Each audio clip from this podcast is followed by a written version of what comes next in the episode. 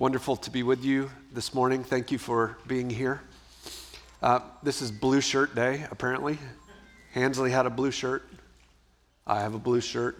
See, there he is. Tad has a blue shirt. In the back at the sound booth, Brandon was red though. blue shirt. What? Brandon was red though. Brandon was red. He's still learning.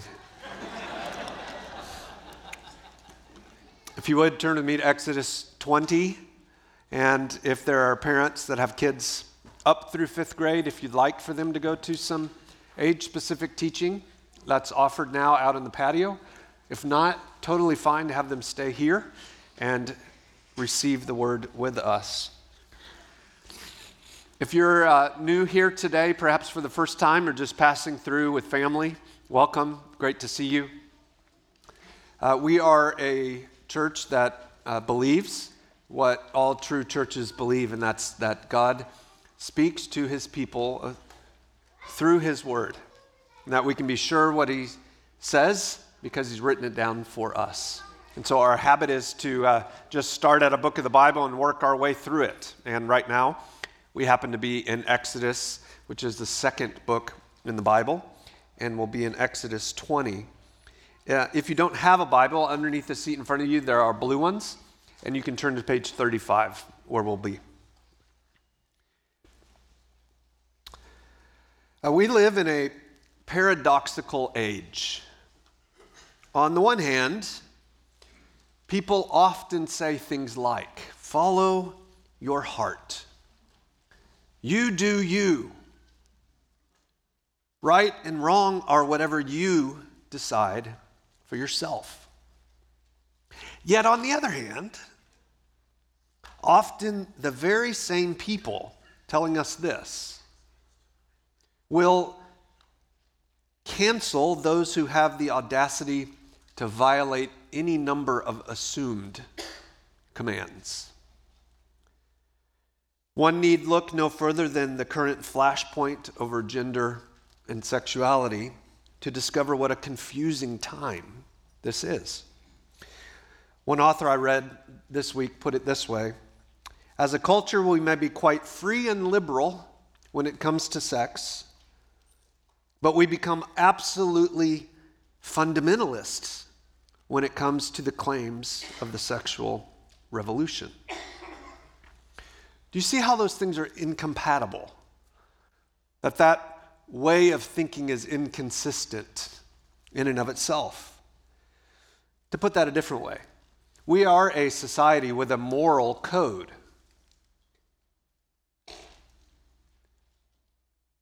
Even if some people use their moral code to assert they don't have one, and then crush those who point that out. Thankfully, the scriptures are clear. And so while we may live in a confusing era, we need not be confused. Not because we're better or smarter or morally superior, quite the opposite. But simply because God's word cuts through that confusion. We need not live under the delusion that we are a law unto ourselves. That is a horrible way to live. I've tried it, and it didn't work very well. The refrain from one of the darkest eras in the Bible can be found on the pages of the book of Judges. It's one of the darkest times in all of Scripture. And there's a, there's a phrase repeated a couple of times in Judges. Maybe you know it. It says, Everyone did what was right in his own eyes. Now, since that's the motto of our own day, that might sound good, maybe even freeing and right. But even a cursory reading of Judges reveals where this will lead, and it's nowhere good. Praise God that the scriptures lay out a better way, that the scriptures provide the clarity we all need. If we want to live blessed lives, if we want to have clarity on what provides a life that's joyful and free versus a life that might appear like it will start joyful but will end in lots of pain. If we desire to know right from wrong, if we want to be happy, stable, nourished, fruitful people, then we have to yearn to abide by what God expects. Because what God expects isn't arbitrary. He didn't randomly come up with the weirdest laws he could possibly think of one day, just to say, have fun with that one. No, he's given us commandments that are an expression of who he is. God's laws are a verbal revelation of his character. And if God's people seek to be like him, then one way we pursue that is by obeying what he says. If we want to know, we need look no further than the commandments in Exodus 20. Last Sunday, we tackled Exodus 19, a powerful chapter where Moses serves as the mediator, preparing Israel to meet God at Mount Sinai, that which we'll look at today. The Lord had rescued his people out of slavery back in Egypt, and now he's going to lay out a covenant for them for life as his redeemed. You might think of Exodus 20 as God giving the people a DTR. He's defining the relationship that he has created for them. Chapter 19 is the on ramp into chapter 20. What we explored last week, if you were here and saw the gravity of the situation, and God preparing them was to get them to the place of being ready to hear his commands. As we read, I'll read in just a moment, would you consider this as I go through these verses? God's people are set apart to live distinct lives that reveal his character. God's people are set apart to live distinct lives that reflect his character. That's what his commandments are about. Understanding him more clearly and then reflecting him more clearly before the watching world. Let's listen closely, Church on Mill, because the moral law given to the Jews some 3,500 years ago is the same law given to us. Yes, it's repeated, restated, very slightly revised in one commandment, but largely unchanged. What God said to them at Mount Sinai is still what he says to us in Tempe. I pray this law would become our delight, and that as bizarre as it may sound to you, you could find yourself in the coming week meditating on these words day and night and finding joy in them. That's what Psalm 1 calls us to. This is God's word starting in verse 1. God spoke all these words, saying, I'm the Lord your God who brought you out of the land of Egypt, out of the house of slavery. You shall have no other gods before me. You shall not make for yourself a carved image or any likeness of anything that is in heaven above, or that is in the earth beneath, or that is in the water under the earth. You shall not bow down to them or serve them, for I am the Lord your God. I am a jealous God, visiting the iniquity of the fathers on the children to the third and fourth generation of those who hate me but showing steadfast love to thousands of those who love me and keep my commandments. You shall not take the name of the Lord your God in vain, for the Lord will not hold him guiltless who takes his name in vain. Remember the Sabbath to keep it holy. Six days you shall labor and do all your work, but on the seventh day is a Sabbath to the Lord your God. On it you shall not do any work, you, your son, your daughter, your male servant, your female servant, your livestock, your sojourner within your gates. For in six days the Lord made heaven and earth, the sea, and all that's in them, and rested on the seventh day. Therefore the Lord blessed the Sabbath day and made it holy. Honor your father and mother, that your days may be long in the land that the Lord your God is giving you. You shall not murder. You shall not commit adultery. You shall not steal. You shall not bear false witness against your neighbor. You shall not covet your neighbor's house. You shall not covet your neighbor's wife, or his male donkey, or his female servant, or his ox, or his donkey, or anything else that is your neighbor's. The overarching message of these 17 verses is that all those rescued by God must live for God by obeying his commandments. All those rescued by God must live for God by obeying his commandments. Now, as you look at that sentence here on the screen, that's my attempt at summarizing the big message of those verses. As you focus on it, depending on your background and your experience and your own personality, it may be rather easy to only notice the second half of that sentence. Live for God by obeying his commandments. Now, is that true in and of itself? Yes, of course. But it's truncated and it rips the Ten Commandments from their context. And that's a very foolish thing to do. We need the first half of the sentence to understand the second half. God did not give the Ten Commandments to Israel so that by obeying them, people would thereby earn their way into his saving grace.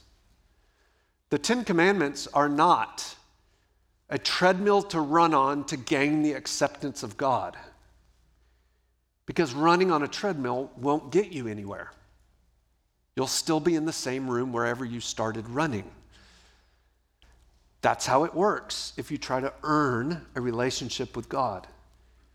You may exhaust yourself, you may get very sweaty, you may fall asleep and trip and slide and get slammed against the wall. But you will not get anywhere. The Ten Commandments were never intended to be the means by which people earn a relationship with God. Even the original giving of them was not that. Now, how do we know that? Because they already had it. They'd already been rescued out of slavery and brought to Sinai. Look at verse 2.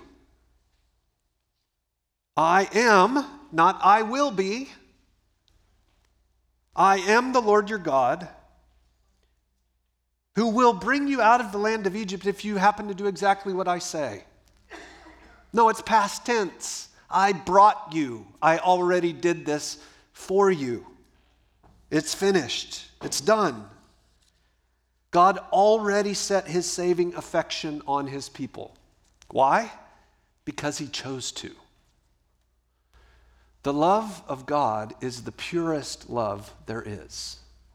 It is in no way, shape, or form contingent on your prior love or obedience. God loves you because he loves you. That's what makes that love unlike any other love you will ever experience, unless its source is coming from one who has that love. If I've experienced the love of God that I didn't earn, then I'm learning how to love you with a love you didn't earn. That's how Christian love is supposed to work. But it's only pure when it comes directly from God. God already designated them as his people. He already delivered them out of Egypt. They've already been freed from Pharaoh. And therefore, they were called to obey. You see why that first half of the sentence is so critical? It's because the law was never intended to be the means through which you earn salvation. One scholar put it this way The law of God is the way of life he set before those whom he has saved. And they engage in that way of life as a response of love and gratitude to God their Redeemer. Grace and law belong together. For grace leads to law. Saving love leads to and excites grateful love expressed in obedience. So well put. This is absolutely critical to grasp before I spend the majority of this time telling you what God commands. I want you to first hear the grounds for those commands. Salvation is by grace, not by works. And yet, those who are saved must follow with works. Now, what I'd like to do this morning is spend some time walking through each of these commandments, explaining what they mean, giving some examples. But here's the deal. Last summer, when I was planning out the Exodus series, when I came to this passage, I had a terrible time deciding should I do these in one sermon or should I do them in 10 sermons? And uh, I decided you might not like 10, that that might be too slow. But this last week, as I've worked on this and prayed about it and learned more and more and more myself, as I've delighted in the law, I came to the conclusion on Thursday there's just too much here that we really need. And so, what we've decided to do is this morning uh, focus our energies on the first four commandments because they all have to do with how we relate to God. And then invite you to come back this afternoon or evening and we'll spend time looking at the final six, which are all about how we relate to each other. And so this is bonus sermon day. the thing everyone always dreams of. All right? So, I want to invite you to come back tonight at 5:30. I promise we'll be done in 1 hour. There's not going to be singing or childcare or gospel project because it, this was so last minute, we didn't set any of those other things up. If you want to bring something to eat with you, feel free. This will be trimmed down, nothing but sit probably in these two sections. Let's look at the second six. I think I can do that in about 45 minutes. And then I'll try to spend maybe 15 minutes answering questions people may have about how these commandments apply or what, what are the different kinds of uses of the law. There's lots and lots and lots of things to talk about.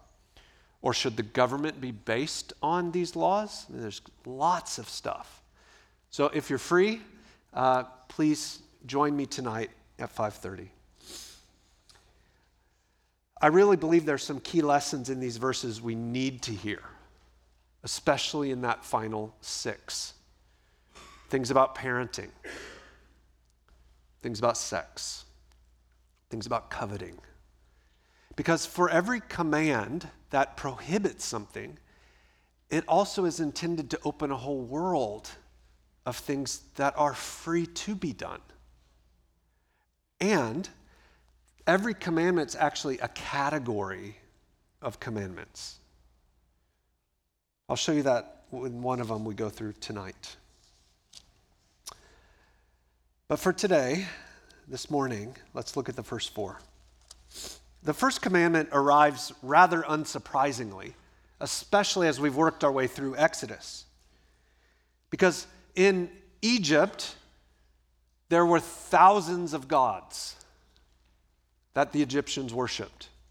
And here, as God's constituting his new people that he's rescued out of that environment, it should be no surprise to us at all as he's set out in Exodus to show he is the God, that he would start out his list by saying, verse 3, You shall have no other gods before me. The Lord demands, brothers and sisters, undivided, absolute loyalty.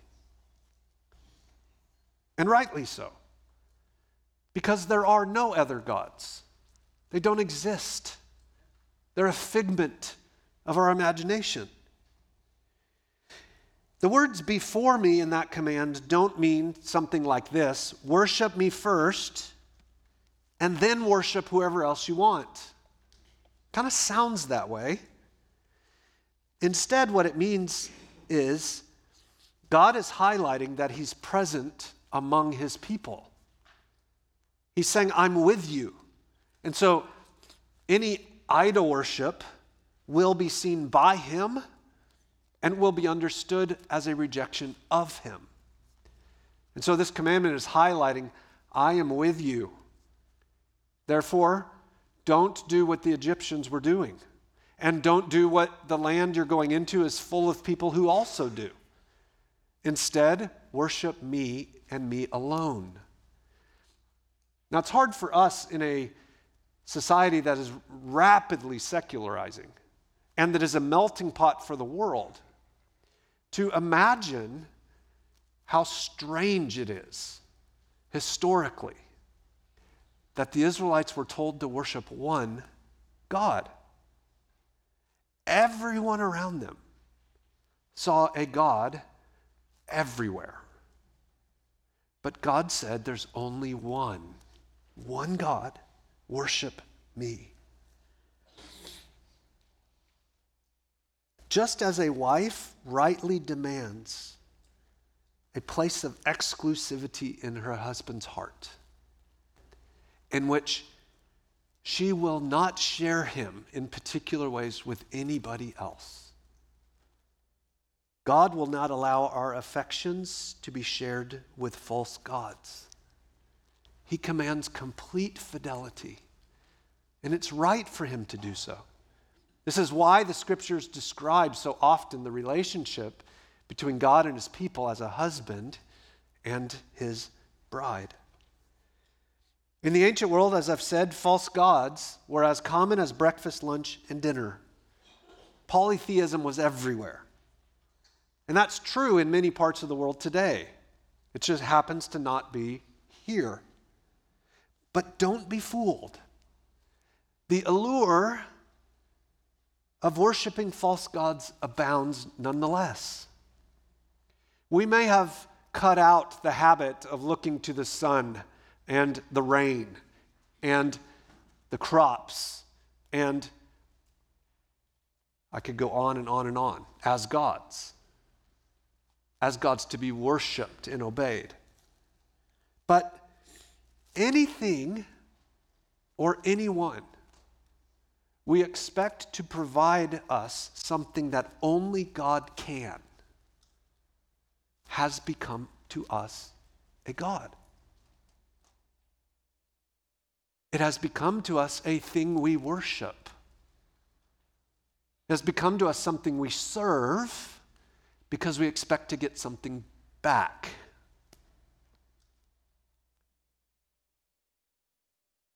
Is there something in your life, Christian, that you can't imagine living without? That you would find yourself completely falling apart if it was taken from you? Is there some good thing in your life that's become an ultimate thing? Like the thing that defines you? Is there someone besides God who consumes your deepest longings thoughts, and affections? If so, then that has become a God you worship. And you have not been true to the first commandment. We are all prone to this. John Calvin famously said, The heart is an idol factory. If you're recognizing that in yourself, then today's a day to repent. Now, if the first commandment is about who we worship, the second commandment is about how. God cares not only that he is worshiped, but in what ways he is worshiped. And so in verse 4, when he says, You shall not make for yourself a carved image or any likeness of anything that is in heaven above or earth beneath or in water below, you shall not bow down to them or serve them, for I, the Lord your God, am a jealous God. Now, that jealous is the jealousy of a wife for her husband and a husband for her wife. You gain something incredible in marriage. It also means you give up things. And if you don't give those things up, the marriage is not going to work. Same thing with God. God must not be pictured or represented by any object. Now, of the 10, this is probably the strangest one to us because we are not prone to this, the majority of us. But do you see that if you take a piece of wood and carve something in it meant to represent God, and then begin to worship it, then you've actually ceased worshiping God, and now you're worshiping this thing that you've carved. Those of us who are here from the eastern side of the world, there are still places where this is very, very, very common. Those of you from the southern hemisphere, on this half of the world, there are still places where this is incredibly common. I have sat in homes and witnessed to people whose place they live is full of idols. One time, my dad and I were, um, if you see him, you should tease him about this. When I was a, a, a, senior in high school and I was graduating, he told me I would, he would take me anywhere I wanted to go for a present within the United States. And um, so we flew to a particular city and we're going to go to a basketball game. We got in a taxi very late at night, and the front of the taxi was filled with all this gold stuff. And then hanging from the rearview mirror was what looked like a, a gold crown. And so my dad said to the driver, I'd love to hear about your, your objects of worship. And the guy said, Those are just air fresheners.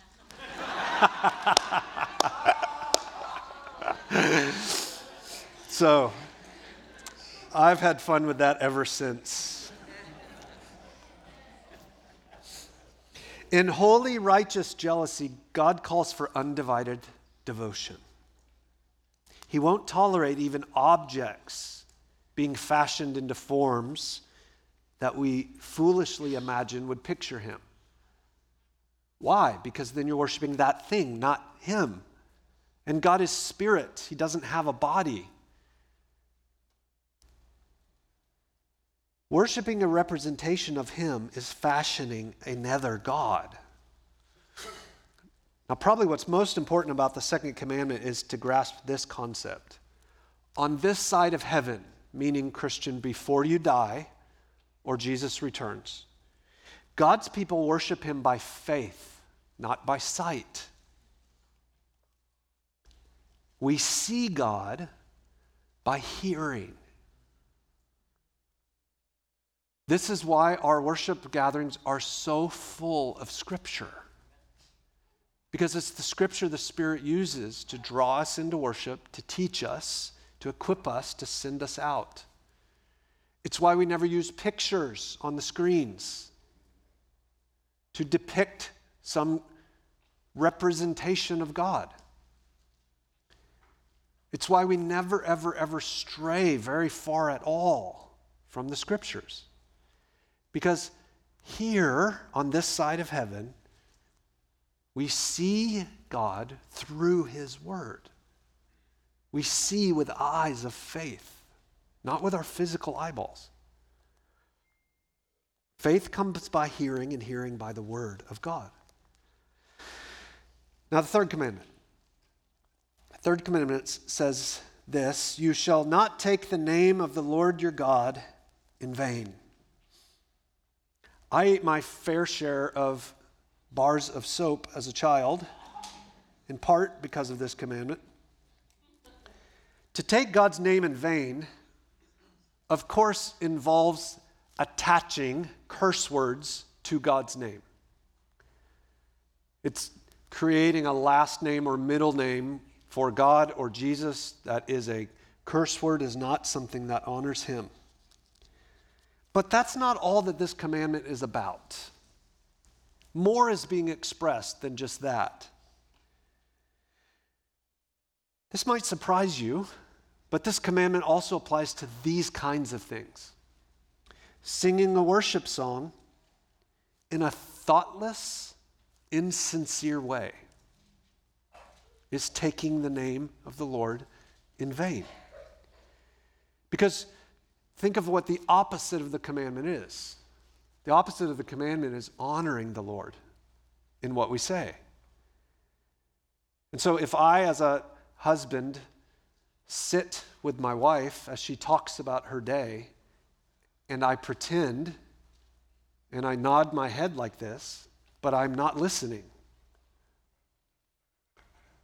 I'm sure, husbands, none of you have ever done that. Then I'm not honoring her. I'm pretending. If we stand and sing something we don't actually mean about God, then we are taking his name in vain. Externally portraying a spiritual vitality and referring to the Lord with super spiritual language when inside you have no abiding relationship with him. That's taking the name of God in vain. Saying or doing anything that harms his reputation is taking his name in vain. In the Bible, the name of someone evoked not just the audible sound, it wasn't just what they're called.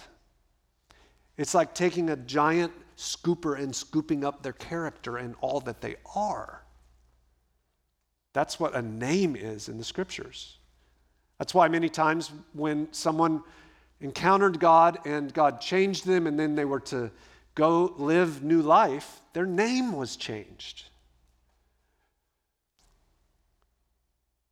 So if we do anything misrepresenting God as Christians, then we're actually taking God's name in vain. Now, we're about as informal of a society as is possible. Yet, this commandment calls us to revere God, to respect Him, to hold Him with highest regard, and to always, always, always speak sincerely of Him, never flippant.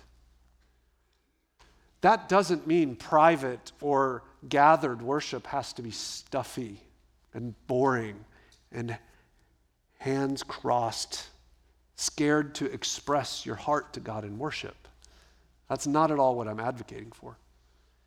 Instead, I'm saying we just don't take God flippantly. We remember who we're dealing with.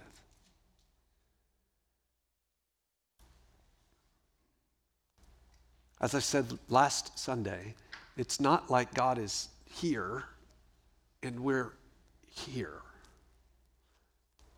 So don't act like that when we come to God.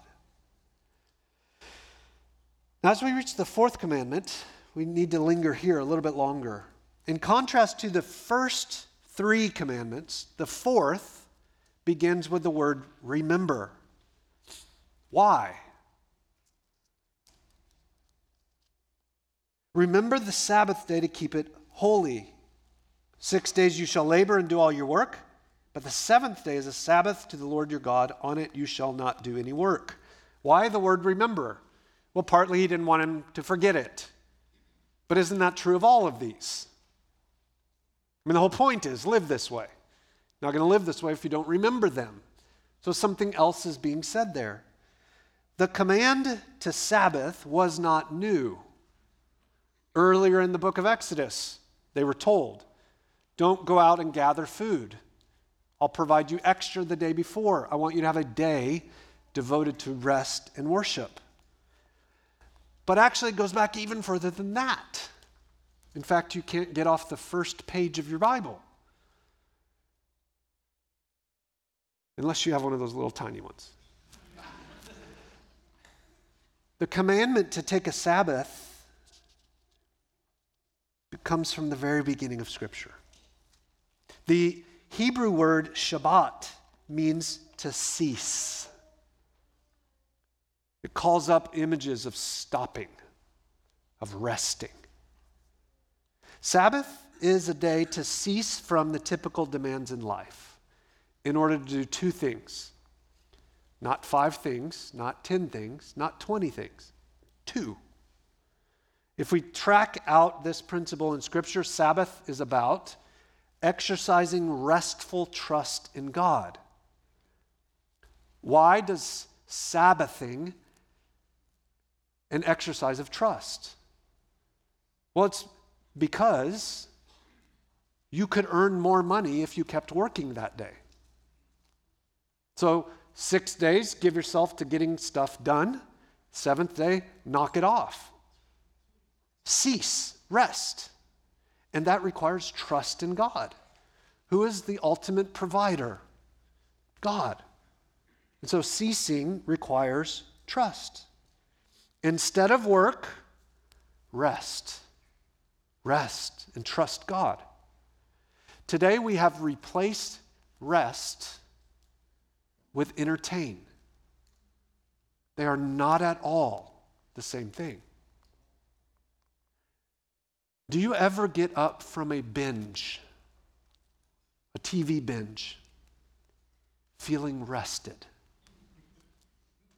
You don't. It's Because it doesn't work. Now, I'm not saying it's sinful to have a TV or to watch Netflix on your phone or to enjoy some particular YouTuber. That's not at all my point. My point is, we need different categories. A little entertainment is fine, but we are absolutely overrun by entertainment. It is the principal thing that causes most of us to feel busy. You've got to rest. And rest does not mean take a vacation where you're running 20 hours a day. And it definitely doesn't mean Fill your life with the consumption of media. It takes diligence to rest in the way God's requiring. I challenge you next Sunday to rest from all things social media and watch how hard it is but it'd be a good thing to do. So, Sabbath means to exercise restful trust in God. And number two, Sabbath means to set aside the day for gathering with God's people to worship. Throughout the Old Testament, Shabbat or Sabbath was observed on Saturday. Now, if the Ten Commandments still apply to our lives as Christians, as I've advocated they do, then why didn't you show up yesterday? Why are we here today? Well, two brief responses to that. Number one, Jesus transformed the fourth commandment in ways that are different than the other nine. The nine have all experienced some kind of change, and I'll talk about that tonight. But this one in particular has been transformed into what many have called the Lord's Day, into a new kind of Sabbath. And he's done so in a couple ways. He's done so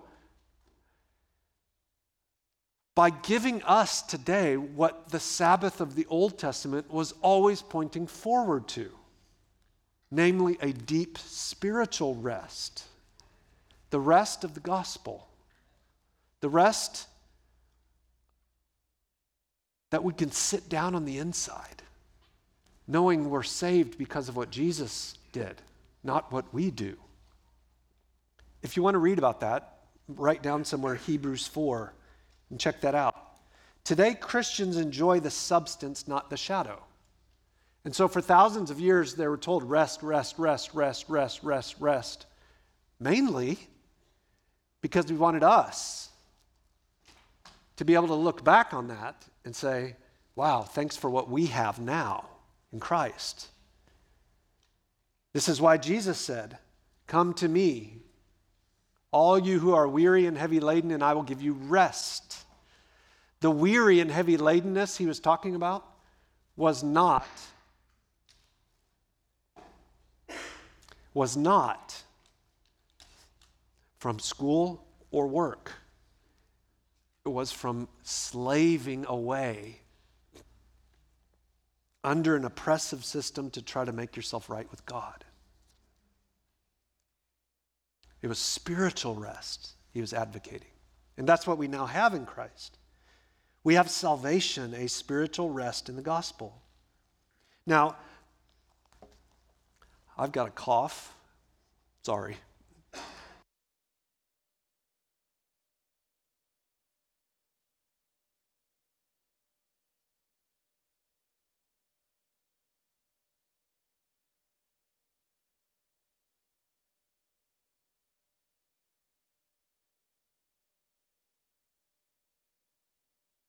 Sorry, thank you for your patience. Although we Christians now enjoy what the Sabbath always prefigured, it remains important to cease from work and to rest and to gather for corporate worship. And we do that on Sundays because that's immediately what the church began doing. Who is it we're gathering to celebrate? Jesus. So every Sunday is actually an Easter Sunday. So this is why we worship on Sunday, not Saturday. A couple further comments on the fourth commandment. There are many, many, many laws in the Old Testament. And only the laws in the Old Testament that are repeated or restated in the New Testament are binding on Christians today. For example, there's no commandment in the New Testament to bring a lamb to sacrifice at church. Jesus is the ultimate sacrificial lamb. Therefore, what that commandment pointed ahead to is no longer needed, it's been fulfilled. More than the other nine, though, this fourth commandment underwent the most change. So we're called to something Sabbath like, but Jesus has transformed it. And second, a second thing to point out in this category of just miscellaneous items about the Sabbath. Several passages in the New Testament say very clearly that we should be careful in how stringent we require each other to do or not do particular things on the Sabbath. Some of you may have grown up in homes where you weren't allowed to do any kind of work at all, any kind of study, or even doing anything that requires someone else to work. That would be a, a, a strict application of the Sabbath. Others of you may have grown up in homes that didn't observe this at all because they weren't believing homes.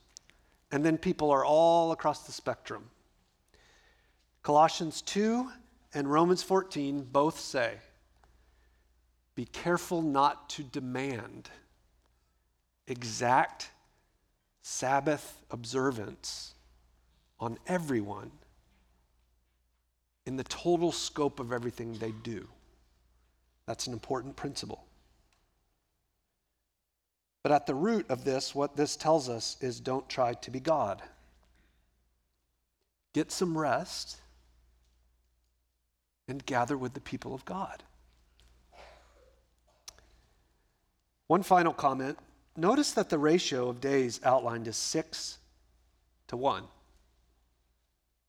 not one to six. That is, our expectation ought to be that 85% of our time, our days, are spent at work or school. That's God's design for image bearers. Six days He created, on the seventh He rested. Six days were to get stuff done, on the seventh were to rest. Expect the majority of your life to be working at home with the kids, or at the office on the computer, or at school with the books. Life is not about entertainment. God expects us with our creative juices that He's given us, and all of us have them, to be productive, to get things done. And part of the way we sustain that is to actually Sabbath, to actually rest. Now, very quickly, would you jump down, and then we're going to take the Lord's Supper together. Would you jump down and look at the reaction?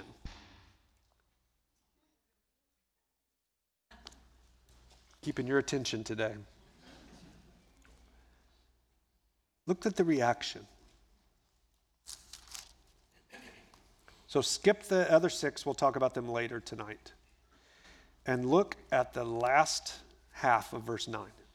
When Moses told the words of the people to the Lord, the Lord said to Moses, Go to the people and consecrate them today and tomorrow, and let them wash their garments and let them be ready on the third day. Now I'm reading the wrong passage. Sorry. Verse 18. Why didn't you tell me? Now, when all the people saw the thunder and the flashes of lightning and the sound of the trumpet and the mountain smoking, the people were afraid and trembled. They stood far off and said to Moses, You speak to us, and we will listen. But do not let God speak to us, lest we die. Moses said to the people, Do not fear. God has come to test you, that the fear of him may be before you that you may not sin. The people stood far off while Moses drew near to the thick darkness where God was.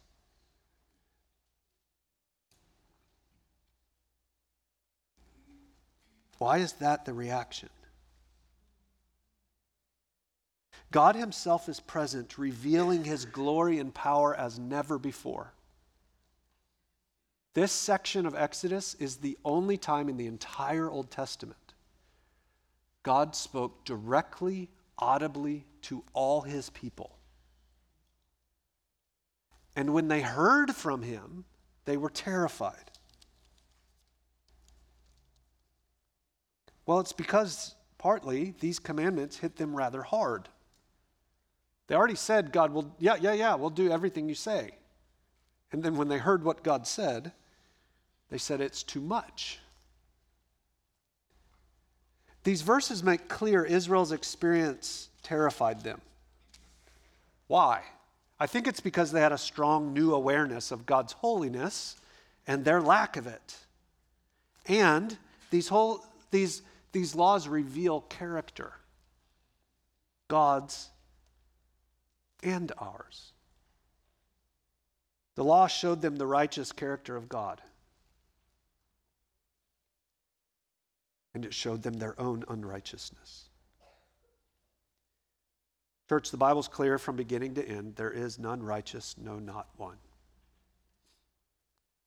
There is not a one of us who have not failed every one of the Ten Commandments.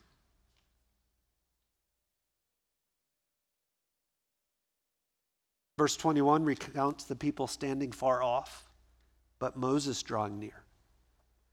Moses was their mediator. He went up the mountain to meet with God because God had chosen him as the mediator. We too need a mediator, and we have one. We have a better one because our mediator went not up Mount Sinai, but up Golgotha. There at Golgotha, our mediator, the law keeper, we find becoming the lawbreaker so that our guilt could be his. Do you hear Galatians 3 as my closing? Christ redeemed us from the curse of the law by becoming a curse for us. For it's written, Cursed is everyone hanged on a tree. So that in Christ Jesus the blessing of Abraham might, be, might come to the Gentiles, so we might receive the promised Spirit through faith. Father, we pray that this hearing of your word would bear great fruit in our lives. I pray that brothers and sisters who are here, who have been walking in some sin, would confess it now, even as I pray, would embrace the forgiveness that's theirs in Christ, and then would enjoy this Lord's Supper with new vigor and contentment. And I pray, Father, that if there's any here who don't know you, that they would see that relating to you by virtue of good works or being better than another doesn't work. Because to fail in one commandment is to fail in them all. Pray that they would see their need for Christ and the truthfulness of the cross, and that you would save them today. In Jesus' name.